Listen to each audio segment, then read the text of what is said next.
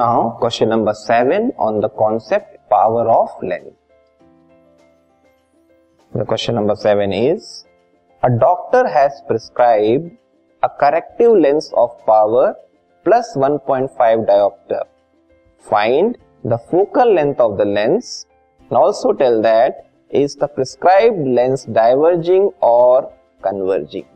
ठीक है अगेन एक केस के फॉर्म में यहाँ पे दिया हुआ है डॉक्टर ने प्रिस्क्राइब किया है करेक्टिव लेंस, जिसकी पावर है प्लस 1.5 डायोप्टर हमें उस लेंस की फोकल लेंथ निकालनी तो फोकल लेंथ निकालने के बेसिस पे आपको बताना है कि वो लेंस कन्वर्जिंग है या डाइवर्जिंग है। ओके?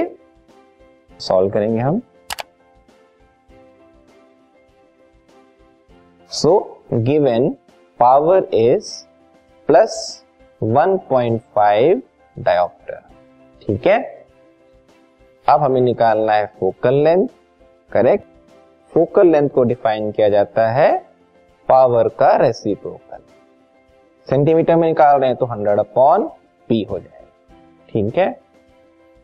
100 अपॉन पी की वैल्यू 1.5 इसको हम सिंप्लीफाई करेंगे, डेसिमल हटाएँगे तो 1000 बाई 15 आएगा। ठीक है? या फिर इसको हम ऐसे भी लिख सकते हैं hundred into ten by fifteen five से कैंसिल किया। टू ये आएगा करीब टू हंड्रेड बाई थ्री जो कि लगभग होता है sixty six point six six आता जाता है।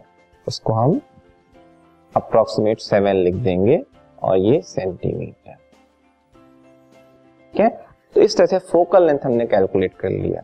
और पावर की वैल्यू पॉजिटिव यूज़ की है हमने तो फोकल लेंथ भी हमें मिलेगा पॉजिटिव, ठीक है?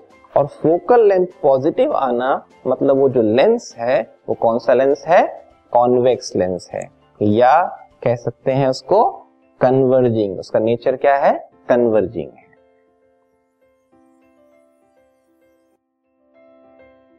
this podcast is brought you by Hub Hopper शिक्षा अभियान अगर आपको ये पॉडकास्ट पसंद आया तो प्लीज़ लाइक शेयर और सब्सक्राइब करें और वीडियो क्लासेस के लिए शिक्षा अभियान के यूट्यूब चैनल पर जाएँ।